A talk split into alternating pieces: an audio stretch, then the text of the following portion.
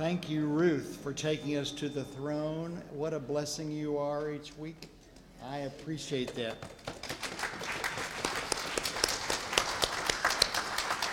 She sparkles. As Nancy says, she plays words. They come through beautifully. We get to praise the Lord today. Isn't that exciting? If you look through the songs that Nancy has picked for today, every one of them seems to be a favorite. And they all focus on praise and how great our God is. We know He is the one true God, the living God who created us. And we get to sing His praise, even though we are failed human beings. He loves us and sent His Son to die for us that we could have fellowship with Him now and forever. Wouldn't it be amazing if more people knew about him. We get to lift his name up today and through the week, I hope, by the way we live our lives. Sing with me, How Great is Our God.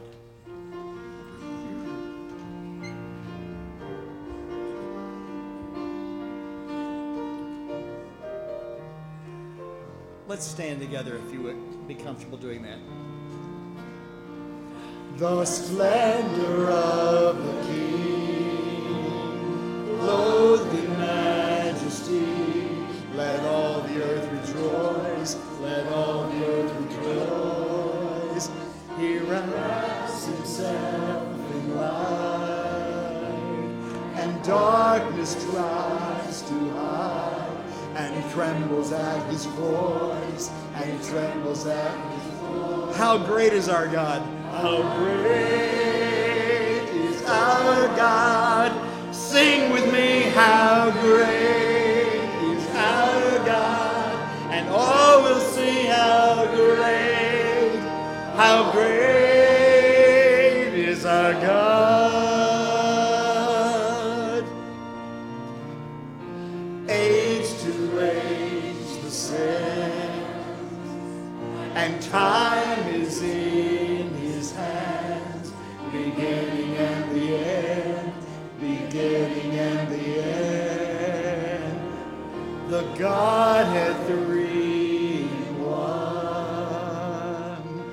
Father, Spirit, Son, the Lion and the Lamb, the Lion and the Lamb. How great is our God! Sing with me, how great is our God, and all will see how great,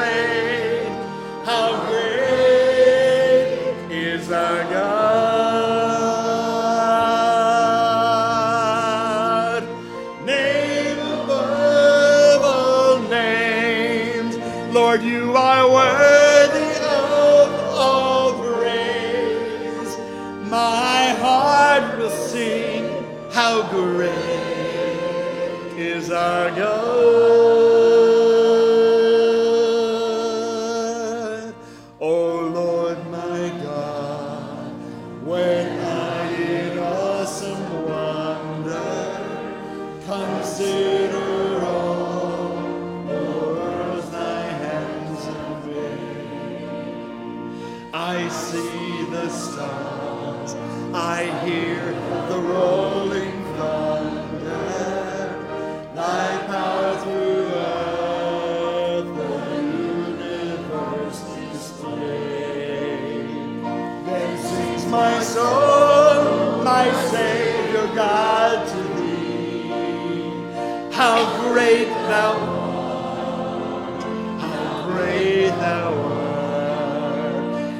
Sings my soul, my Savior God to thee.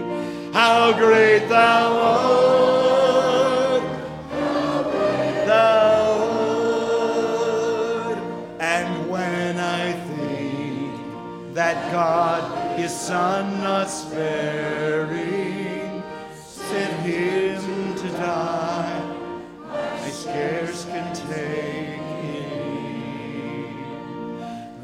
on the cross, my burden gladly bearing.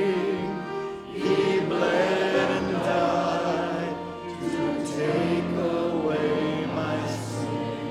Let's praise him. Then sings my soul.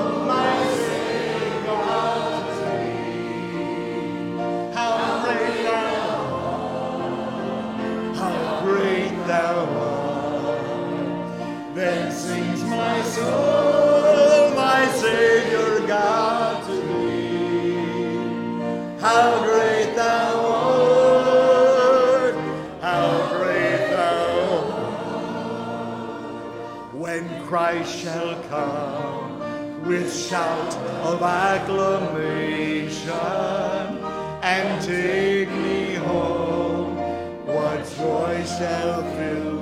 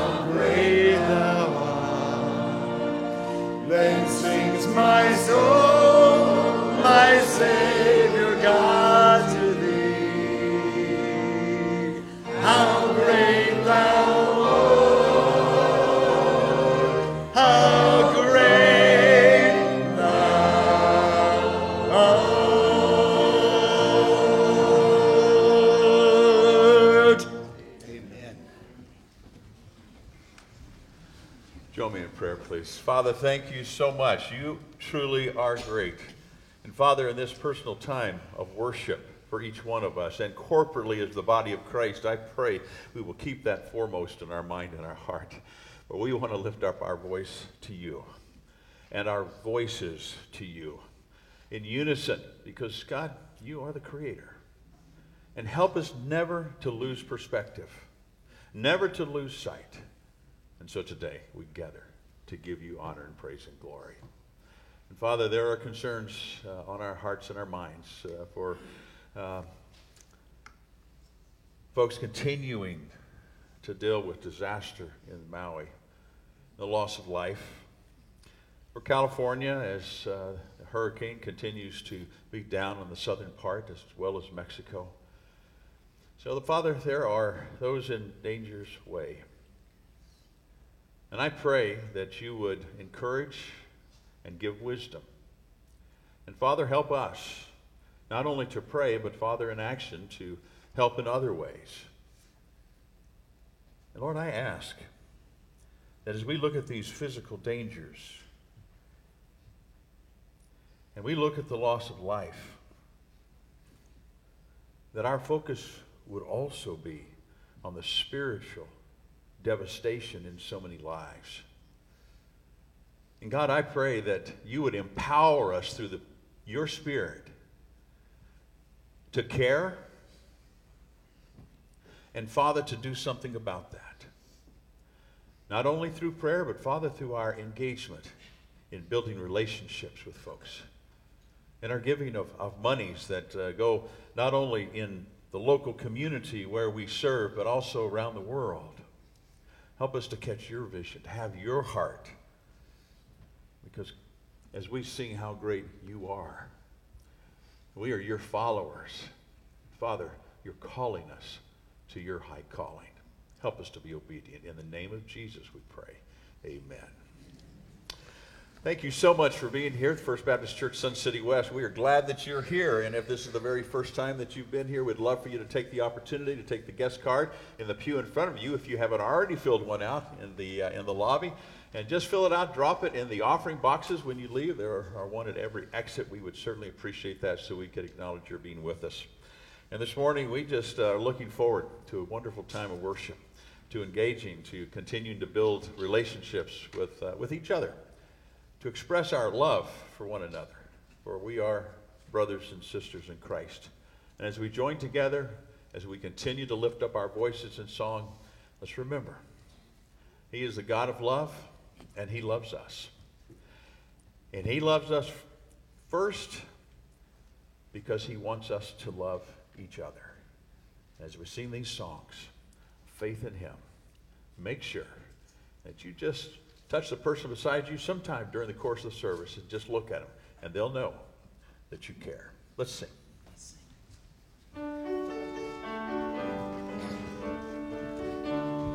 We bring the sacrifice of praise to the Lord as we worship Him. I will enter His gates with thanksgiving in my heart. I will enter His courts with praise.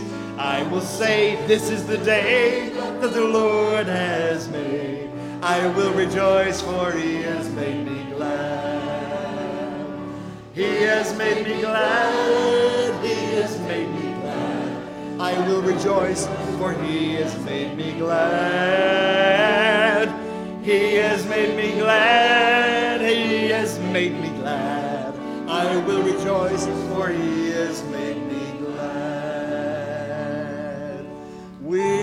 bring the sacrifice of praise into the house of the Lord. We bring the sacrifice of praise into the house of the Lord. And we offer up to you the sacrifices of thanksgiving,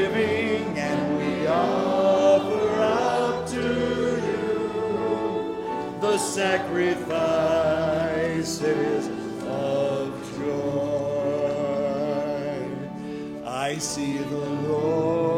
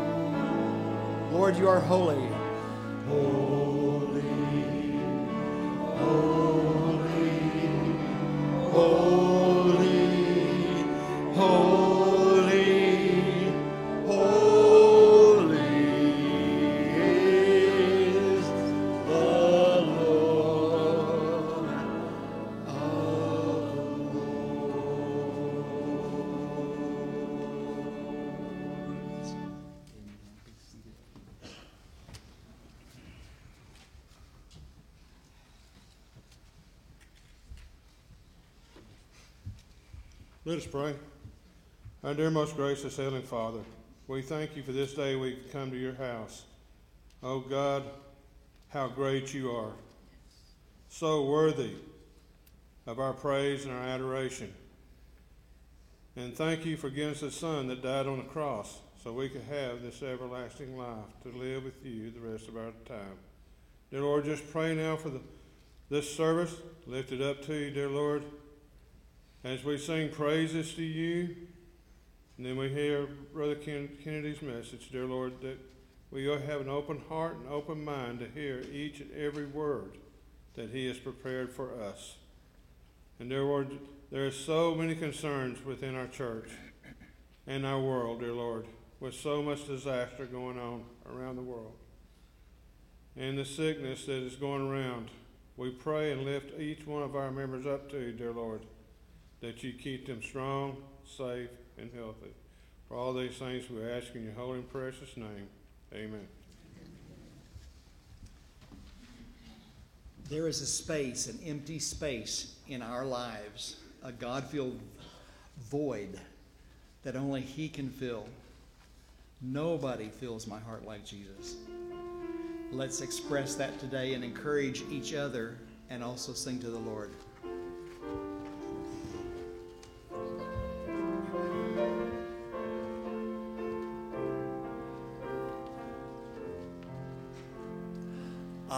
To say, Lord, from the start, thank you for breaking through my heart. Thank you for tearing everything apart. When I was lost, you made the way. You turned the darkest night to day. You are my joy, and Lord, I'd like to say that nobody fills my heart like Jesus. Nobody thrills me like you do. Nobody fills my heart like Jesus. Nobody, Lord, but you. Nobody but you. When I am weak, my Lord, you're strong, loving me even when I'm wrong. Lord, you are my salvation and my song. Every day I'll make the choice, just listening, following your voice. Being with you, I can't help but rejoice. Nobody fills my heart like Jesus. Nobody thrills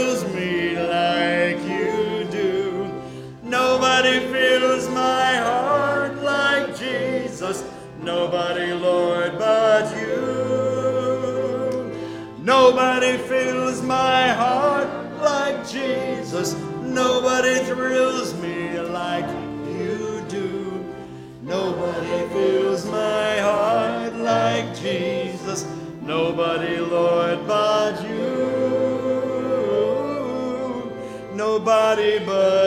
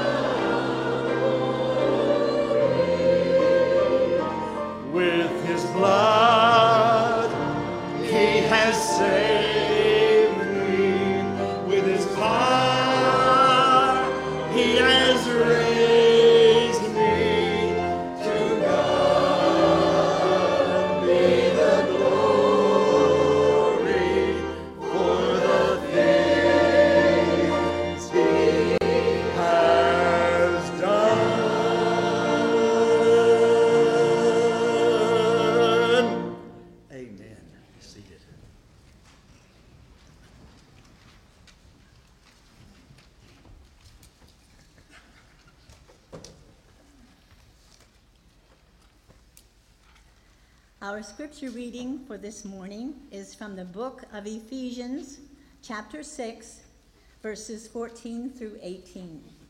Please follow along as the verses are read. Stand firm then, with the belt of truth buckled around your waist, with the breastplate of righteousness in place, and with your feet fitted with the readiness that comes from the gospel of peace. In addition to all this, take up the shield of faith, with which you can extinguish all the flaming arrows of the evil one. Take the helmet of salvation and the sword of the Spirit, which is the Word of God. And pray in the Spirit on all occasions with all kinds of prayers and requests. With this in mind, be alert and always keep on praying for all the Lord's people. We are blessed to share these words because we know these are the words of the Lord.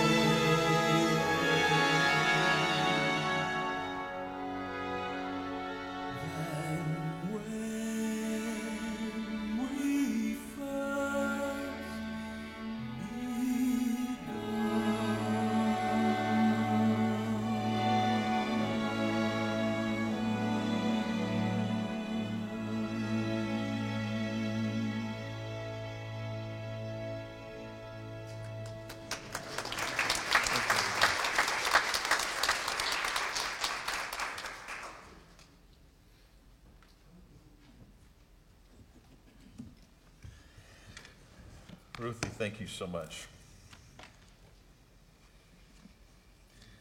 So, this past week, you felt like you had any kind of battle at all? Maybe one or two of you? I know a number of you because we've talked this week. and uh, it seems like that as we're striving to live the way that God desires us to live, that there are always obstacles that come across our path. And they vary. And not all of those obstacles are from Satan. Some of them we make ourselves, others, uh, they're the ripple effects of decisions other people make. Some of it's just the course of living in a fallen world, and that's the life that we have. But man, sometimes it can just be difficult. The Apostle Paul wants us to be strong and mighty. And so he gives this prescription of eight characteristics, elements, keys that will help us as we go through life to live a life set apart for Christ, no matter what. Sometimes Satan does attack us. And you remember hearing him as those fiery missiles come in, and those arrows seem to come from every direction. And he says to you, Well, if God really loved you, he wouldn't let this happen.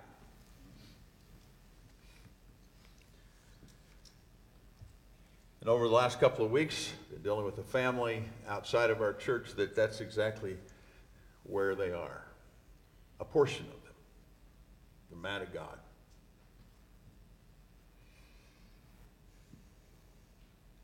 Satan loves to bring this to our mind, even as believers, to say, you know what, really, if he loved you, he should want to clear a path for you, to make life a little bit easier for you, rather than to having one obstacle after another. But you see, what he desires us to do is to stand firm and to dig into the turf and hold on to God's word. That's what God desires in the midst of those flaming arrows that come. He says in Romans 8:28, all things work together for the good of them who love the Lord, who are called according to his purpose. We understand what this scripture means, but we have to apply it. So that when those difficult times come and and and Satan does try to knock our footing out from underneath us. Or even if it's just the course of life that happens and our health begins to fail, our family relationships become strained. He says, still, as long as we hold on to the scripture and stand firm in the Lord, he says they're going to work together for the good. It may not be good right now. And I can't really understand because I have a finite mind. I can't really understand the infinite mind of God, of how He brings all of this to the good. But that's the promise that He gives. And so we need to do that. In addition, when Satan stabs us from behind and he says to you, don't you remember what you did? And here we are striving to be all that God wants us to be, to uh, live a life that is set apart to be a light, and yet He brings up and drudges up something from the past. And he, he whispers it in his ear and says, why, why am I trying to do this? Because I know the kind of person that I am.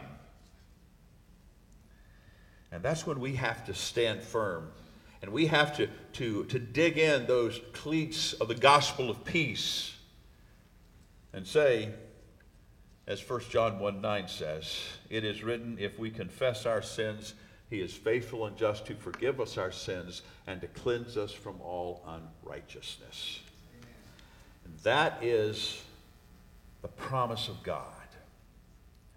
And so we have incredible defenses that will help us to stand firm no matter the circumstances that come our way, but we have to apply them. We have to put them into place. I, uh, I not only think about the defensive part of this armor of God, of what God is giving us, but also think that God expects us to go on the offensive and to take the gospel of peace to others. So it's not just a defensive measure that we need to gather inside the fort and just be strong in the fort, but he wants us to move forward as well. He tells us in 1 Peter chapter 3 and verse 15, always be prepared to give an answer to everyone who asks you to give a reason for the hope that you have. So, number one, they see the hope that you have no matter what circumstance you find yourself in. And he says, listen, be ready to give a response. Don't detract it. Don't say, oh, I, don't know. I, I, I can't tell you. Be ready, always. As some versions say, in season and out of season. That's what Paul told Timothy. Now, Last Sunday, I addressed putting on the full armor of God, and I hit the first four of those elements that I think are so critical. First was to stand firm. That means not be moved. That's what I'm talking about when Satan throws those fiery darts. We have to stand our ground. Secondly, was to put on the belt of truth, which is the Word of God, which we live out every single day. It should be part of what we do. And third, we must secure the breastplate of righteousness which is the righteousness that was paid for by Jesus Christ on the cross. And fourth, we must be ready with the gospel of peace, which is the message that God has given us to share with others. So let's move on to the last four that these, uh, of these elements that are so critical. How in the world can we be mighty and strong, strong and mighty in the Lord, when Satan is trying his best in the spiritual warfare that we live in to defeat us? We have those four elements. Let's look at the last four. He says, listen, here's how you can do that by picking up the shield of faith. In verse 16, he says, Take up the shield of faith, which is with which you can extinguish all the fiery, flaming arrows of the evil one. In that day and time, uh, Paul knew and understood infantry, the Roman infantry, uh, more times than not, would uh, use uh, a large shield called a, uh, a scutum. And it was uh, almost the size of a door. Maybe you've seen some of those in movies. It wasn't just this little, although they did have those, those shields that were round and they could put on their arm. But, but what they're talking about here are those long, rectangular shields that are almost as tall as they are. This type of shield, uh, it would cover the warrior entirely. I think that's what Paul is trying to get across here. It's, uh, the shield was a defensive shield for certain, but it also could be offensive. You could push, you could prod others to, to fall on the ground and lose their balance and therefore take your sword and take their life. When fighting as a group, you find that the, uh, the Roman infantry could actually encircle themselves with all of those shields all the way around where, where they would have this enclosure and be protected, especially from the arrows coming from walls of cities they were trying to conquer. So, a shield is vitally important to the soldier. It's uh, his blanket of protection. It means that it's something that we take up in the midst of battle. It's something that, that, uh, that is vital when we go in to meet our enemy. And also, we find that it's the very first barrier when the enemy attacks us. Very first thing we do is to pull that shield up. And so it's important, it's vital. And so Paul says to us listen, what you need to do in the midst of the spiritual battle that you're in, whether you realize it or not, is when you begin hearing these words from Satan, or you're tempted by some other means to go off track first thing you need to do is to put up the shield of faith, to take it up. When we take up the shield of faith, it's, it's when we believe God and we take God at His word and we remain grounded in the truth. Therefore, the lies of the enemy lose their power. They, we ourselves become the overcomers. And faith is our shield.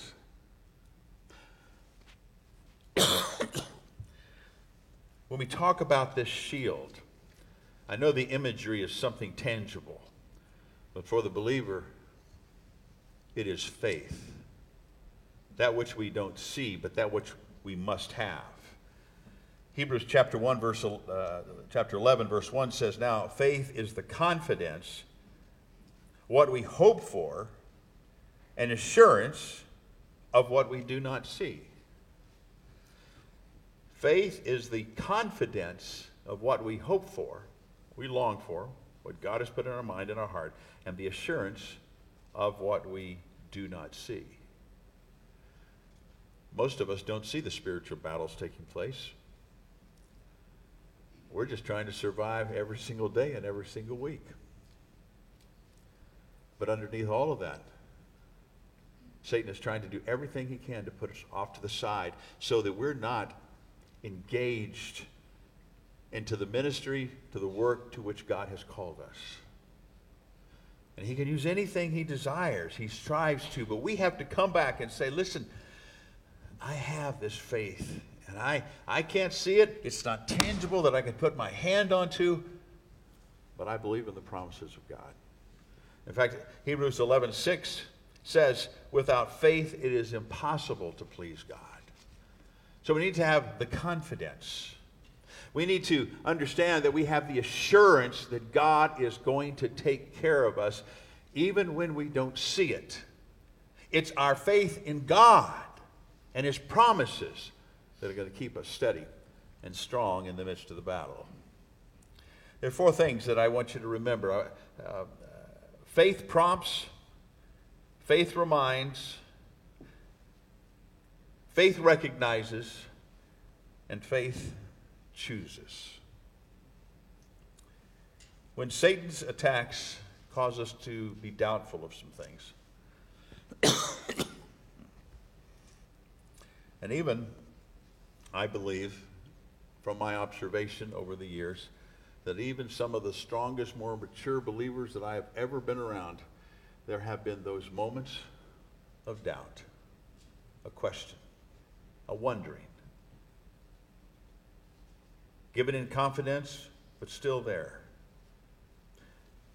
Satan and his fiery darts and looking for that weakness that we have can certainly cause doubt. But faith prompts us to believe in God. When we have faith and those fiery darts come, our faith is what says, No, no, here's what God says. This is what I believe, and it's strong. We give in to temptation when we believe that which has been offered to us is better than what God offers us. And so we fall into that temptation we choose. But listen, faith reminds us that though fulfillment of God's promise may not be readily seen by us, God is true to his word. Never, ever breaking a promise. You can see it all the way through Scripture. You can see it in the entirety of the Old Testament and all the promises concerning the birth of Jesus Christ, and every single one of them fulfilled. When God says it, it makes it true. He is truth. Therefore, what He speaks is truth. You can hold on to it in your heart and your mind. When Satan attempts to plague us, when he tries to entice us with instant gratification, faith recognizes the deceptiveness and the tactics that Satan uses and quickly extinguishes those arrows. So, all that temptation of thought may come right through our mind. Our faith in God says, Oh, no, no, and extinguishes those temptations so we don't fall. When Satan accuses us, faith chooses to believe that Jesus Christ has redeemed us and that there is absolutely no more condemnation. We're no longer condemned. We don't have to hang on to the past like a millstone around our neck. He broke that and He freed us. he redeemed us, and there is no more condemn, uh, condemnation. Paul says that in Romans. John says that in the Revelation. And we need to take it to heart. And so, faith, the shield of faith, what's going to protect us is our faith because faith will prompt us, it will remind us, it will recognize, and it will choose our faith. In addition to this, he says we need to take up the helmet of salvation. Now, the helmet of salvation, um, we're to wear that helmet of salvation every single day. Because our minds, once we do, become more and more insulated against the suggestions and the desires and the traps of the enemy that he lays out for us. We think of things that honor Christ. So when we put on the helmet of salvation, Our focus then is understanding what Christ has done for us, not only in the realm of salvation, saving our soul, but also in the realm of our, uh, our continual growth, our sanctification. And so, all those thoughts that might come in that might derail us, they're not going to be there because our mind is protected. When a soldier suits up for battle, the helmet is the very last thing that they put on. It's the final act of readiness and preparation for the battle that is about to take place. And you know, a, a battle, uh, when you think about uh, a Roman soldier, a helmet was vital for their survival because it protected the brain from injury, the command center. The reality is, if, if that brain was not protected in the midst of battle, the rest of the armor doesn't really matter. Because if they get hit in the head and they fall to the ground, what else is going to happen? So the helmet was so critical. The assurance of our salvation, I believe. When we understand that Christ has given us life everlasting and he continues to be with us through the power of his Spirit living inside of us, we carry that helmet of salvation. There is absolutely nothing that can penetrate it, no matter what the enemy throws at us. But we have to have it on constantly, continually. Jesus said in Matthew 10 28, Do not be afraid of those who kill the body, but cannot kill the soul. Rather, be afraid of the one who can destroy both soul and body in hell. We worry too much about everything else and he's saying, listen, you need to honor me. Because when it's all said and done, you're going to have to face me. But let me tell you this it's even better news because I love you. And I've shown that through the greatest gift that anyone could give through Jesus Christ. And through my gift of salvation through Jesus Christ, but all I want you to do is follow me because I have your very best interest at heart.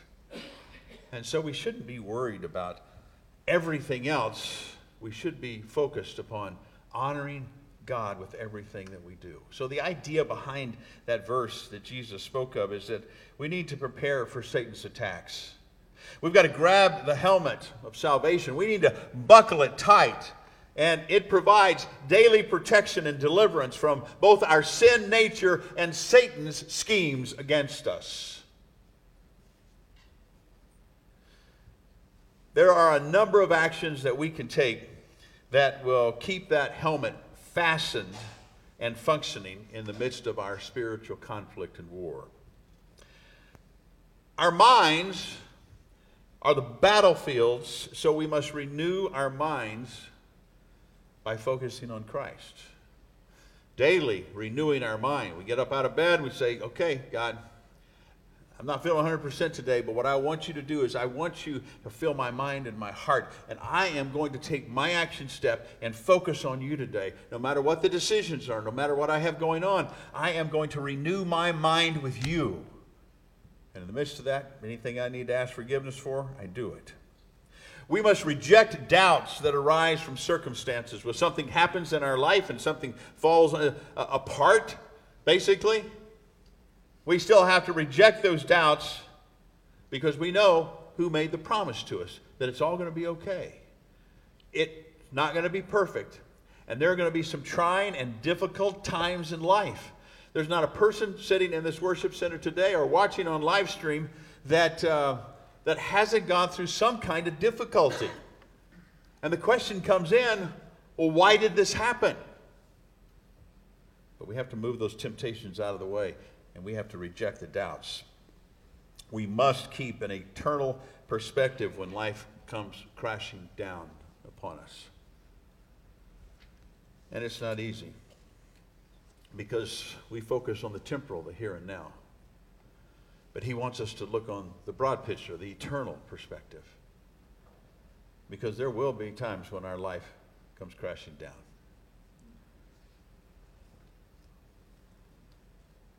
When we have to say goodbye to a loved one, it crashes. Whether it be a, a spouse or whether it be a, a child, an adult child.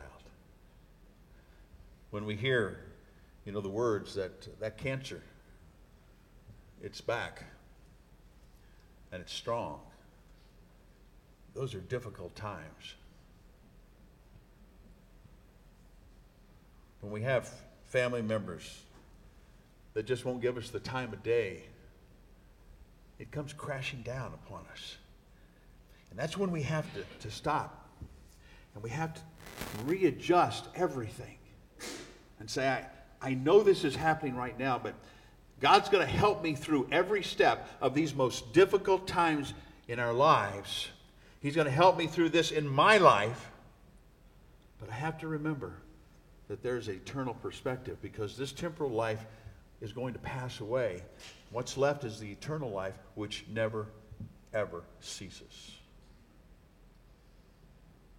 We must remember that victory is already ours. Because as Paul said in Romans 6:11, we are dead to sin but alive to God. We're already victors when Christ came into our heart. So, in the midst of the battle, where it seems like we're, we're doing this hand to hand combat with Satan and everything else is just in disarray, we have to come back and we have to say, okay, I'm already the victor. I'm going to win over this. As I take that eternal perspective that God, God keeps his promises. He always will. And we must find all our hope in him. Because if we put our hope in another person, they will fail us. If we put our hope in our finances, they will go away. if we put our hope in our own lives, we will fail ourselves.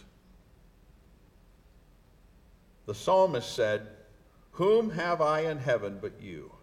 Besides you, I, I desire nothing on earth. We have to have the hope that God is going to take care of us, which He promises. And so, He tells us to take on the shield of faith. He tells us to put on and buckle on tightly the helmet of salvation because that's, that's where it all starts. That's where we're going to make those choices and those decisions. And then he says, we will continue to be strong and mighty in the Lord in the midst of our spiritual warfare by picking up the sword of the Spirit. In verse 17, he says, Take the sword of the Spirit, which is the Word of God. That phrase, sword of the Spirit, is found only in this verse in the entire Bible. The sword is both an offensive and a defensive weapon used by the Roman soldiers. Swords were used to protect oneself in the midst of that hand to hand combat, but also to attack an enemy, to overcome them, to kill them if they were trying to kill you. In both cases, in the offensive and the defensive, we find that it was necessary for the Roman soldier to get rigorous training on how to handle the sword. Now, for the infantry, those swords weren't necessarily just little small daggers. they had to learn to wield them. And I would say that we have to do the same thing. You see, in the case that we're talking about here in Ephesians, the weapon belongs to the Holy Spirit. The sword of the Spirit, he says. And the sword that Paul is talking about in this passage is the Word of God, the Holy Scriptures. Since every single one of us, as believers in Jesus Christ, are in the midst of spiritual warfare and battle with satanic and with the evil forces of this world, we have got to know how to handle the Word of God properly. And I emphasize that because just a verse a day in the morning, your devotion time, is not going to, to help you to learn how to wield that sword in the midst of battle the way that you need to. It takes really knowing the Word of God, understanding what it says, applying it to our lives. It takes time to do that. Talked to a, a young man yesterday fixing to go into the Air Force. We talked a little bit about his, uh, his basic training, what it was going to be, and all that was involved in that. They, the basic training, just for entering one of our military, is rigorous. Now, we're in the midst of a spiritual battle, not a temporal battle. This is one in the realm of eternity. And this is a battle not only for us to stay focused upon what God desires us to do, but it's a battle where there are so many billions of people in the world today that are lost. And we're fighting for them too.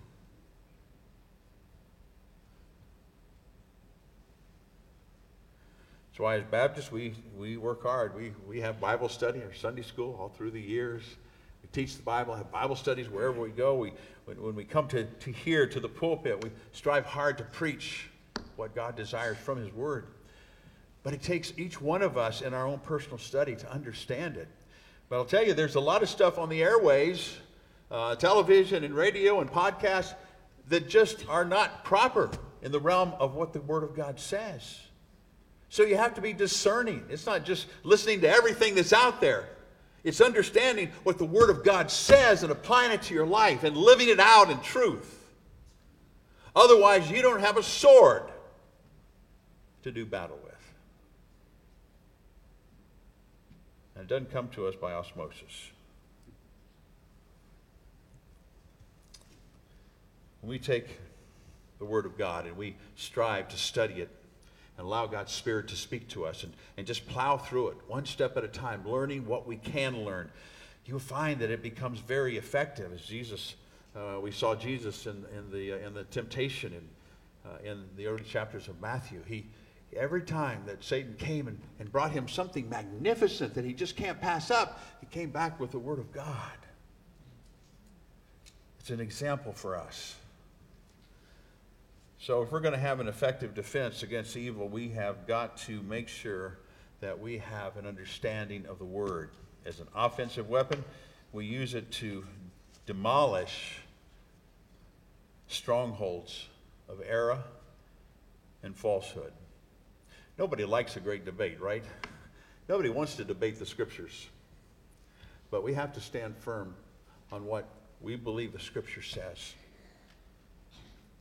And we have to hold to it because it is going to be absolutely critical in this spiritual battle. The purpose of the sword of the Spirit, the Bible, is it is to make us strong.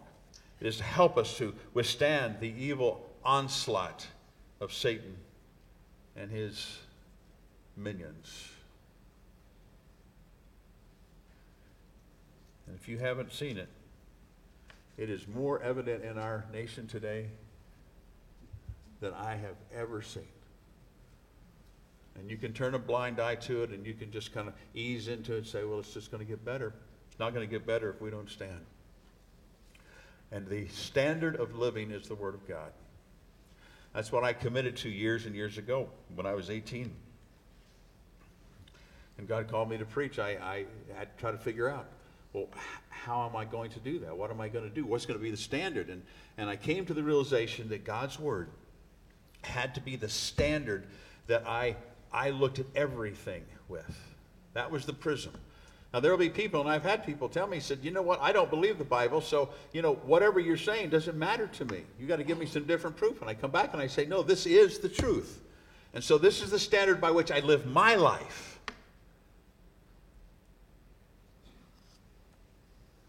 It is critical in our, the midst of our, our battles. The Holy Spirit uses the power of the Word of God to save us and to give us spiritual strength as we grow in our discipleship, in our sanctification, as we mature in Him. It's the Word of God that does that. And so Paul is very clear. He tells us, take up the sword of the Spirit, which is the Word of God. Take it up, use it, apply it, internalize it in your life. Make sure you understand it and become those mature soldiers in the Lord for fighting the corruptness and the evil in the world in which we live. The more we know and understand the Word of God, the, the more useful it is in doing the will of God, and also more effective in us standing against the enemy. Our study, Experiencing God, Knowing and Doing the Will of God, that we have gone through this summer for a group of, of our members, it has led us step by step into an understanding of what, what that means to do the will of God. To help us to understand that, uh, that we got to be listening to God all the time, and God speaks in lots of different ways, and we have to hear. And sometimes we're not always liking what we hear because He's, he's saying, Listen, I'm, I'm going to start working over here. I'd like to invite you to be a part of that. And we're going to say, No, I really like where I'm at. But if we're really understanding the Word of God, we understand that He moves when He wants to move. He's the creator. He's got a plan. It's an overall plan. We need to be part of that plan. And we need to be flexible to accomplish that. And so, not only to do the will of God, but, but also to stand against the enemy. Sometimes we like to do one, doing the will of God, and that's what we're doing, but I'm going to leave everything else because I just don't want the conflict. And the reality is, Paul gives us this understanding of the full armor of God for a reason.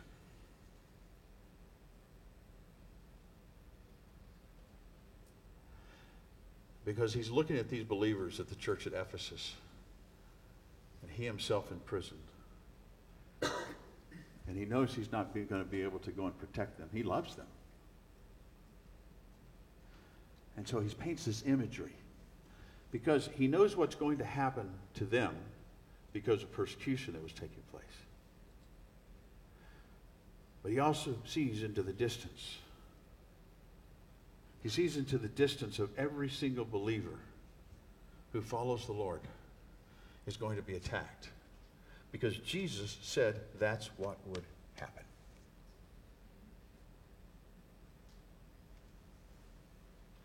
The last thing that he tells us that I think is vital he says, if you want to be strong and mighty in the Lord in the midst of the spiritual battle, he says, I want you to pray in the Spirit. Praying in the Spirit is mentioned three times in Scriptures. 1 Corinthians 14, 15, Ephesians chapter 6, verse 18, and Jude 20. Three times it's mentioned. What exactly does it mean to pray in the Spirit? Well, if you go back to the original language, the word pray in has about at least four different meanings. Could be, can have uh, um, uh, by the means of, or with the help of, or in the sphere of, or in connection to. That probably doesn't mean anything to you, except that some people will misinterpret praying in the Spirit as some kind of, of special language over here that you don't understand and somebody can't interpret. And that's not what it's talking about. It's very clear what Paul is saying, regardless of the definition from the Greek that you use, he is speaking very succinctly. It's not, it's not referring to the words that we pray, it refers to how we are praying. Praying in the Spirit is praying according to the Spirit's leading. It's praying for things that the Spirit leads us to pray for. Not something that's not going to benefit anybody at all. So Paul comes in and he says, with all of this, the spiritual battle, it's not this magical pill over here that we're going to pray in the Spirit and all of a sudden it's going to take care of everything. He said, no. I want you to pray in the Spirit because I want you to be so in tune with the Spirit of God that you're praying what He's leading you to pray for.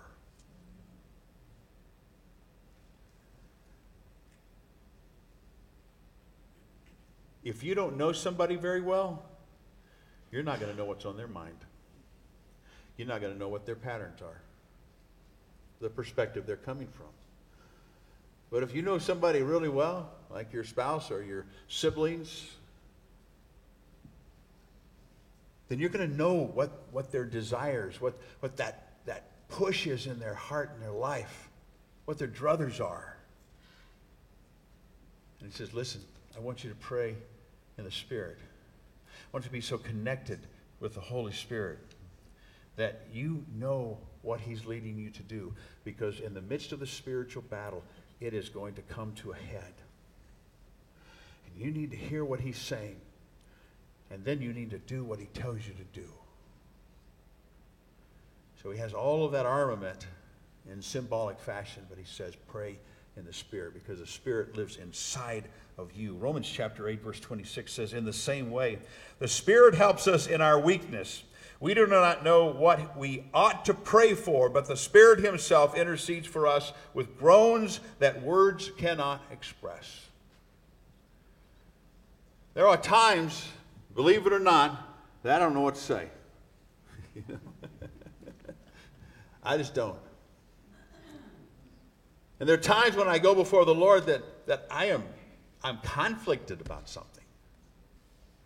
I'm so concerned about something. I think, I don't even I don't even know how to express the depth of my concern to God. But praying in the Spirit means that we just go ahead and pray. Because the Spirit will take our words and present it to the infinite God and communicate what we can't communicate. That's because he knows us well. And we ought to know the Spirit well. We ought to understand him. And so this is what Paul tells us. He says, You have the armor of God. You need to put it in place. And if you put it in place, I promise you, you're going to gain the victory. Every single spiritual battle, as hard as it will be, you will gain the victory if you hold on to that armor all the elements of it and stand firm and pray hard and do everything you can to do the will of God and to be focused upon defeating the enemy. Paul says in 2 Corinthians 10:5, we are destroying speculations and every lofty thing raised up against the knowledge of God, and we are taking every thought captive to the obedience of Christ? And that would be my question to you. As we finish up, are you taking every captive, every thought captive? Meaning you're not letting Satan come any direction. That you are fully protected and you are focused on doing what God wants you to do so that if those fiery missiles come at you, you can defend against it. So if you see somebody who needs to hear the Lord or a brother needs to be lifted up, that you are there to help.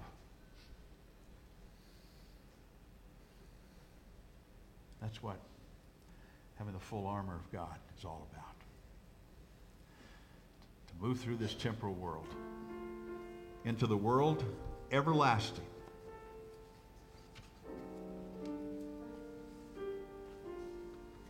Having a focused life on God and bringing these people with us who we've led to the Lord, we've planted seeds in the Lord, we've encouraged along the way for the Lord. So in our invitation, I'm just asking you to do this. What has God said to you? What has the Spirit spoken to you today? And in the seats where you are, in a moment you'll be standing, you and God just deal with that. Rededicate your life Commit yourself, however it needs to be, but be focused upon what God desires. The things that we've talked about. And let Him speak to you. And if today is the day that you want to give your life to Christ, this would be the day to do it because that's why Jesus came. If you want to come and be a part of this fellowship, come right ahead because together we're striving to accomplish the desire of God in our community and beyond. That's who we are. That's who you who you are. Father, as we go into our invitation, our prayer is very simple. Whatever you want us to hear, help us to hear and help us to respond in Jesus' name. Amen. Stand, please. The greatest thing in all my life is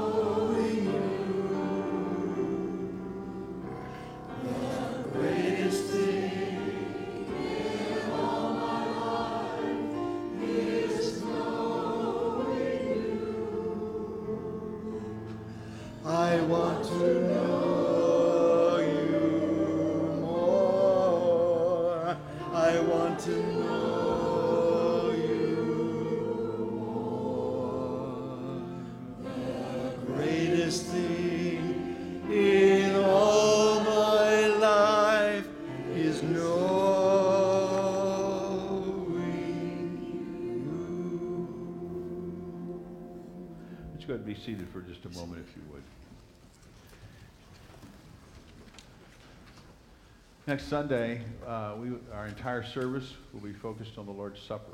There'll be a lot of interesting, uh, good key elements to it. I just ask that as you come, that you prepare yourself before you come uh, for this very special service. At the end of that service, at every exit, uh, we will have a benevolent offering.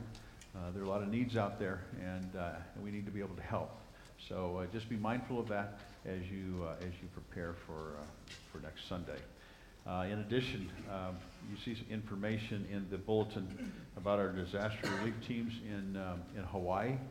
Uh, there are ways that you can give to help uh, through our Baptist Relief, uh, Baptist Disaster Relief Teams. You can either, uh, if you want to, give toward those efforts, um, I, I, I have personally some good friends that live on the island, and uh, one whose house was completely destroyed. It's tough on their family. And yet I, I look at her, and what she's doing is that she's helping others as best they can, doing whatever is needed. And so if you want to help, uh, there's ways to do that both online and uh, just check your bulletin out. Um, and every, every single dollar goes to those relief funds because it's how our disaster relief teams work.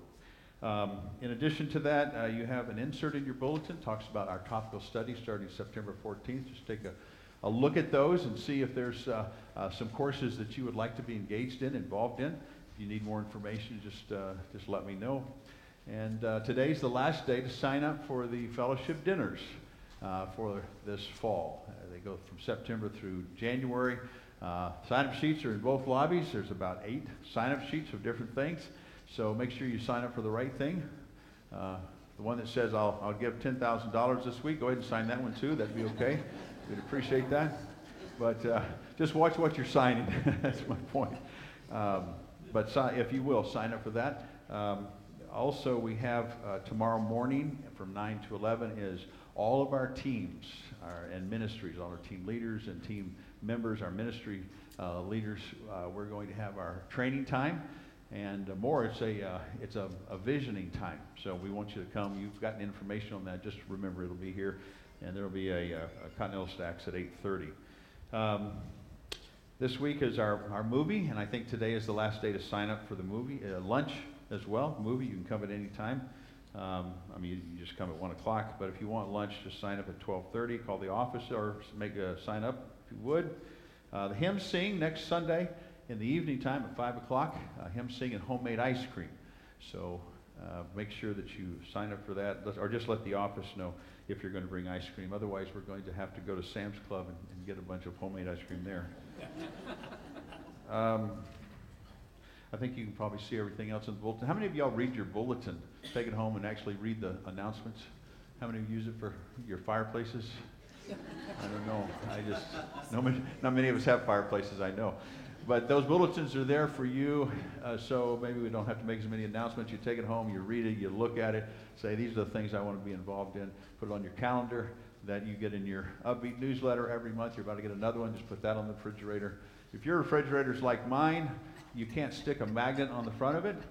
Have y'all found that? It's plastic? Yes. So I have to put it on the side, because that's metal, okay? Whatever you have to do, just keep those things in front of you and, uh, and pray for them every time you pass by. Pray for all the things that our church is involved in and engaged in, okay? Let's uh, stand for our closing time of prayer. And Bill Sweeney, thank you very much, one of our deacons.